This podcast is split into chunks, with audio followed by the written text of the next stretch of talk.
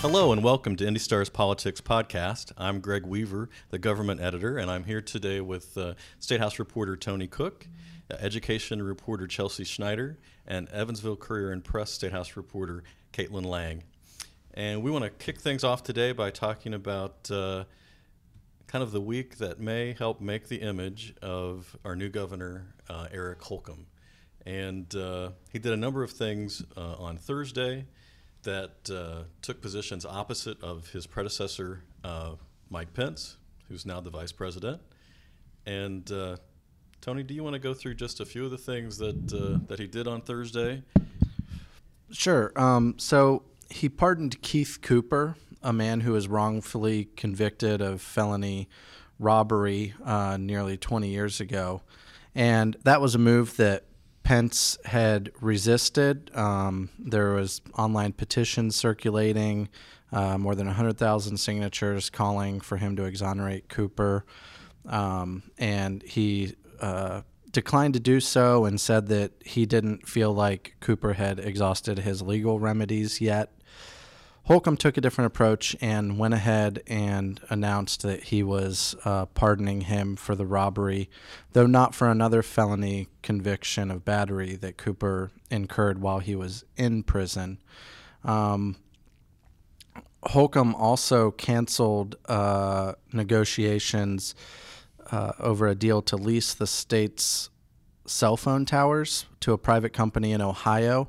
This deal was controversial because uh, Pence had said uh, that it would fund these bicentennial projects that he started, including a new state archives building, a new plaza at the State House, and some other projects. And uh, the deal just uh, never came together. And when Pence did announce a tentative deal, it turned out that uh, the state was leasing more than just the cell towers. They were leasing a lot of underground uh, broadband uh, infrastructure as well. Companies like A T and T and Comcast voiced opposition to that. Uh, lawmakers felt like it went beyond what they authorized, and the whole thing got bogged down. Uh, so uh, Holcomb finally cut that one loose and said, we're not going to do it. We're going to start from scratch. Um, The other thing that he did was he authorized uh, an, or declared a disaster emergency in East Chicago, where there's been uh, really bad lead contamination of a neighborhood there. And again, this was something that Pence had resisted doing. Um, obviously, residents there wanted him to declare that emergency because it could help bring some federal resources to bear. Um, and Pence said that he thought the state and the federal government were already doing enough. Uh, so those were three sort of pretty big departures from uh, Pence's positions. And this comes on top of other uh, things that we've seen from Holcomb that seem to indicate that he's going to be uh, a little more moderate, or at least more pragmatic uh, when it comes to tackling some of these issues than Pence was, who really used more of an ideological framework, sort of ran everything, th- every decision through that ideological framework. Um, Holcomb seems a little less interested in the, uh, you know, ideological um, positions and more interested in uh, problem solving. And so he has uh, also auth- expressed support for local needle exchange programs and letting local governments do those to combat H I V and hepatitis outbreaks uh, caused by uh, drug abuse. Uh, and so, you know, these things are starting to stack up to show us, because there was a big question about whether Holcomb was going to govern like Pence. He was Pence's handpicked successor. There were other Republicans who wanted to uh, run for governor. Uh, Pence came out and endorsed Holcomb. He was Holcomb was his lieutenant governor, um, and people weren't sure whether that meant Holcomb's policies and positions were going to be uh, really reflective of Pence's or not. So far, it looks like, you know, in the first month, he's done a lot of things to signal the fact that uh, he's going to govern differently than Pence. Yeah, certainly. I mean, those those three decisions on Thursday were three definite departures from what uh, from the positions that Pence had taken. But I think still there's an open question about where Holcomb will come down on the kind of social issues that uh, that Pence um, embraced. So we haven't really seen him respond, you know, to things yet, um, uh, like abortion, uh, like gay rights, um, and it's really unclear whether he'll have an opportunity to, to have to do that, whether whether the right. legisl- legislature will send him those kinds of bills to that will force him to to take a stand. But I think maybe the needle exchange uh, decision by Holcomb is probably the first indication we have that he may be uh, a little more moderate on social issues. I mean, that that that issue does get into, you know, sort of a conservative versus liberal uh, ideology. That's right. And we've seen the cons- the new attorney general in Indiana, Curtis Hill, um, who I think is probably a little more law and order oriented um, and maybe a little more socially conservative, has come out and said that, you know, he opposes those uh, letting locals have that kind of control over needle exchange programs, and, you know, has used some uh, pretty harsh words to describe that policy. So, you know, Holcomb is, uh, you know, changing the, I mean, his administration is taking a different position, and in the face of some opposition from not only, you know, uh, conservative uh, Republican voters, but from even, you know, high-ranking Republicans in his own party, elected officials. So um, he is sort of sticking his neck out there in that way, you know, from a political perspective, as he is with uh, saying that he'd support gas tax, an increase to gas taxes as a way to pay for roads. This is another, you know, situation where really conservative Republicans who oppose almost any kind of tax increase are working against this measure. And um, and Holcomb has said, you know, he supports looking at all options. So, again, you know, kind of putting his neck out there a little bit when it comes to potentially angering some in the Republican base. Yeah, and um, and I, I don't really have a sense yet as to whether or not we, we will see bills like abortion and gay rights and those kinds of things, whether they will, you know, end up landing on the governor's desk at this juncture. Chelsea, I know you, you've done some reporting uh, that indicates that maybe uh, the legislative leaders are kind of putting uh, a kibosh uh, on on some of those issues this year. What's your what's your reading of that at this at this point?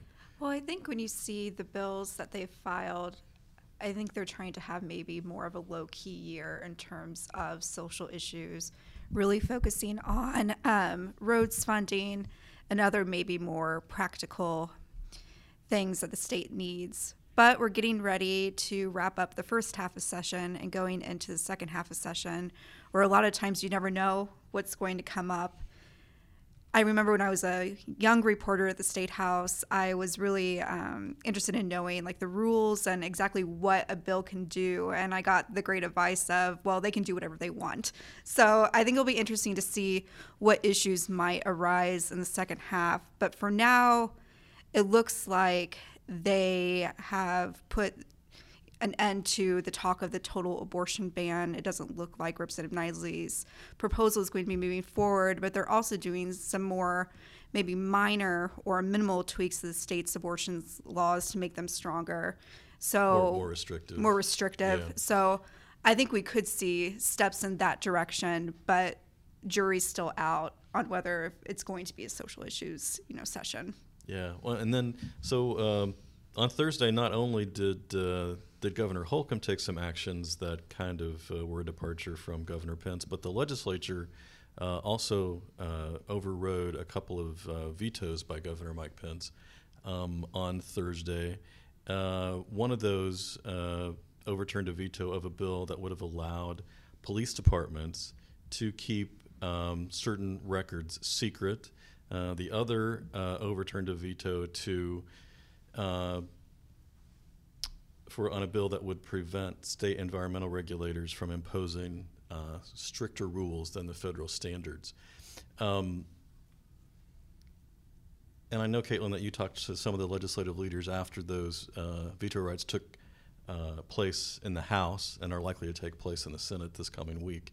Um, what did they say about uh, what kind of reflection this was on the governor? Or yeah, most of them um, I talked to, both Bosma in the House and then um, Long in the Senate, um, as well as some Democrat minority leaders, and most of them really had the opinion that this wasn't a reflection on um, Pence, um, and even Bosma seemed to think that Pence would have supported their vetoes at this point just because of um, some things that had changed.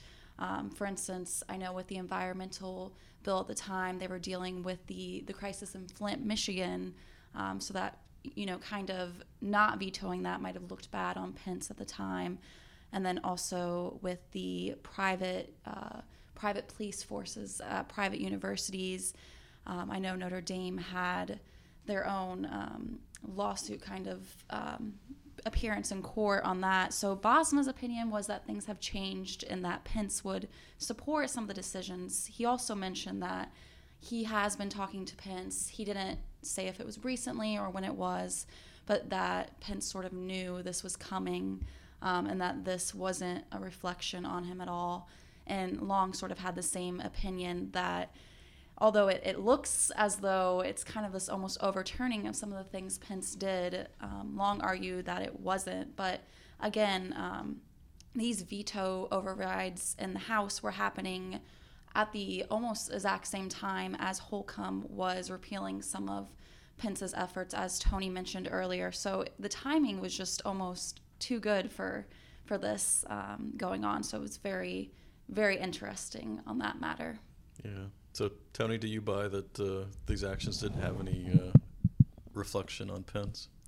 Well, you know, I think one thing you have to remember is Indiana is a state where there's a relatively weak governor, and that lawmakers can override his veto with a simple majority. So a lot of times when you have legislator, le- a legislature that's controlled by the same party as the governor, they're hesitant to do that because you're essentially overriding, uh, the governor would, if you override a veto, you're overriding the leader of your own party in a sense. Um, but they seem to be more comfortable doing that now that Pence is in Washington, D C. Um, so, I mean, I think there's some political calculation that goes into it. And I think, I think they would acknowledge that that was a concern. Um, but it is true that on at least one of these bills, the circumstances are a little different because there's been a court decision. So the bill that Pence vetoed would have um, allowed private university police departments, like the University of Notre Dame here in Indiana, to keep records, uh, most police records, out of the public's hands. And um, since then, there's been a court ruling that determined that Uh, that private universities are not subject to Indiana's open records laws. So based on that court ruling, as of now, all of those records are private anyway. So now that that happened, you know, lawmakers are arguing, and this is a neat little dance, that by overriding Pence's veto and allowing their legislation to go into effect, at least some police department records would be made public, even though many of them that would be made public if it was a public agency won't be made public. So they're actually saying Pence's veto was intended to uh, preserve transparency, but after the court ruling, our bill actually now does increase transparency, so Pence would be on board with what we're doing. We don't know if that's true from Pence's perspective. Um, he is a former radio personality and has at times been somewhat sympathetic to Uh, the media's uh, need for access to records and, and public meetings. And of course, uh, we reached out to his folks in Washington and didn't get, uh, and they didn't return our messages, so you can comment on this. So, um, yeah, so there there is some nuance to it. One of the things I think that's interesting is a lot of uh, more liberal folks are cheering the fact that Holcomb and lawmakers are overturning or redoing or undoing uh, some of what Pence did. Um, but actually, these two voto, these two vetoes that Pence did last year were among the very few things that liberals cheered and uh, thought that he was making a good decision on. Right. So for the legislature to come undo those is a little bit different than Holcomb changing direction on Keith Cooper or the lead crisis in East Chicago. Yeah, so, well, uh, certainly Holcomb is starting to, to uh, create his own image, uh, and it'll be interesting to watch uh, in the weeks to come. Um, another issue that uh, uh, he has proposed this session is uh, making the uh, state superintendent of public instruction an appointed position rather than an elected position. This is something that's been debated uh, over the last probably couple of decades, uh, and it never seems to happen because there are partisan, a lot of partisan fighting goes on over that. So, um, Chelsea, what do you think the chances are this year that we'll actually see uh, the passage of a bill that makes uh, the superintendent appointed rather than elected? Definitely. So I think this year there's a better than most chance. You have Speaker Bosma on the House side authoring a bill to make the position appointed beginning in twenty twenty-one. So that would basically mean that Doctor McCormick, the current school's chief, could fill out her current term, and then the position would become appointed, so whoever the governor is would be able to decide. That's why I think you're seeing the strong signal both from Governor Holcomb and Speaker Bosma that this is the year maybe to get, you know, a big thing and a lot of people's to-do lists done. Um, testimony in committee, there's a separate Senate bill that would essentially do the same thing that Bosma's bill would do, shifting the position from an elected role to an appointed role. What you saw was basically testimony that we've seen over the years when this issue's come up. You have people on one side that say, look, the governor and the school's chief need to work together. That's the best thing for Hoosier school children, for them to be on the same page. But then you also have people that say, look, this is a really important role. Education is inherently political a lot of times, and, you know, issues that they take up. We think voters deserve to have a say in this position. I think for a long time, for four years, it was an extreme political risk for them to take up the issue because you had superintendent or former superintendent Glenda Ritz in office. I think any sort of movement um, of quote unquote stripping her of any sort of power or really doing a power play on that position might have, you know, hurt Republicans a little bit politically more than they'd like to say. So I think now that you have a Republican superintendent, you have a Republican, you know, governor, it might be time to do the switch in maybe the least, you know, you know, politically risky environment as possible. But you do have some Republicans who are against it, right? You have Senator Dennis Cruz. He leads Senate Education Policy, who's just like, no, I don't think we should do this. I think voters should still elect the superintendent. So I think it'll be interesting to see now that the Senate bill is farther along in the process, how it goes once it gets to a floor vote. And I think that could be a greater indication of whether it's going to happen this year or not.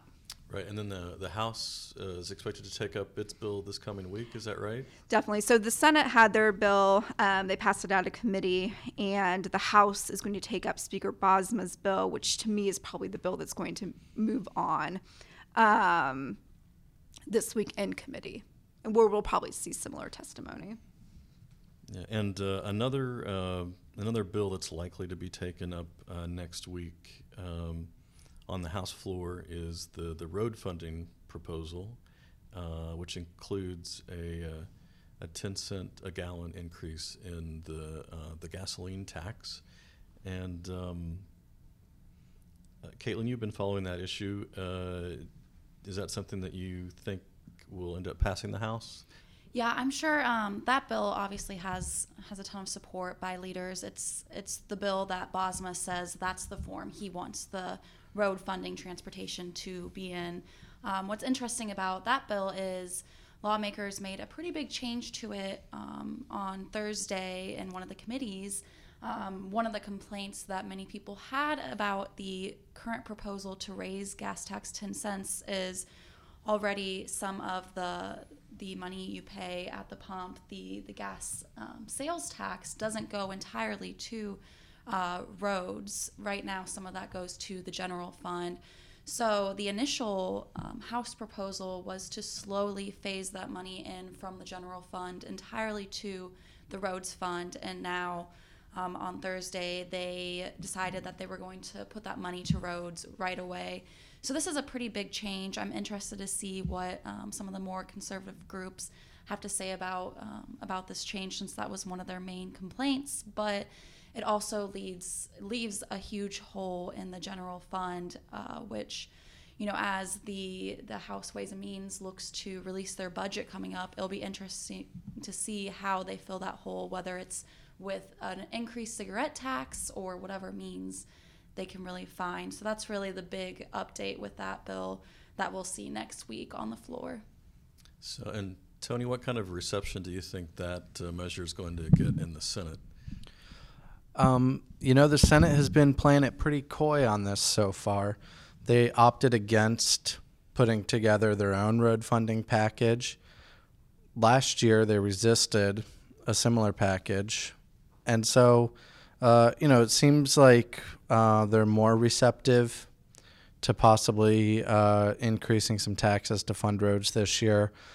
But I'm sure that they'll have a strong desire to put their own stamp on it.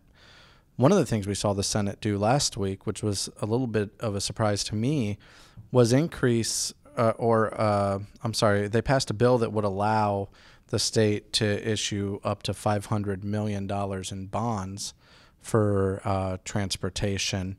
And, you know, that level of borrowing really has not been discussed in what the House Republican uh from House Republicans or by uh, Governor Holcomb. So, you know, whether they see borrowing as playing a bigger role in the package will be remain to be seen. Um, and, you know, whether they're willing and the members of their caucus are willing to stomach these tax increases, I think will be interesting. So I don't think it's uh, at all a sure thing in the Senate, but I do think there's a lot of pressure. I think there's enough pressure to do something about road funding that they will have to act on something. Um, and like I said, they've been pretty quiet in terms of exactly what they think that package should look like. So I suspect there'll be some changes, but what those changes will look like, I don't think is clear yet. Okay. And uh, the other thing, the other big thing that's going to be happening, happening for us next week is that uh, we're going to be losing uh, our, our whiz-bang education reporter, Chelsea Schneider. Uh, she's going to be moving on, and we're going to uh, we're going to miss her a lot here at uh, at the Star, because she's uh, she's tenacious, but she's also a ray of sunshine everywhere she goes. That's very true. Sometimes. So we want to uh, wish Chelsea uh, well, uh, and we uh, ask uh, all of you to tune in to us again next week. Uh, thanks again for listening.